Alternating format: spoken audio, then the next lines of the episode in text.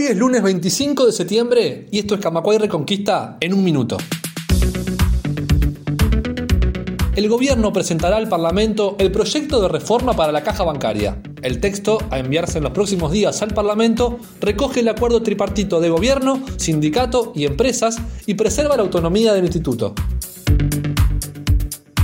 fue inaugurado el viernes pasado un nuevo espacio para preservar la memoria histórica y recordar la figura de Elena Quinteros.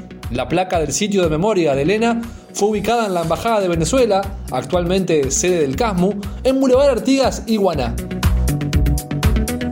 La coalición de gobierno propone que ex fiscales de corte y letrados no puedan ejercer la abogacía por tres años después de su cese. El actual fiscal, Juan Gómez, dijo que la idea de proponer la inhibición la están estudiando, pero no por ninguna persona, sino por una cuestión de transparencia. Más información en radiocamacua.uy.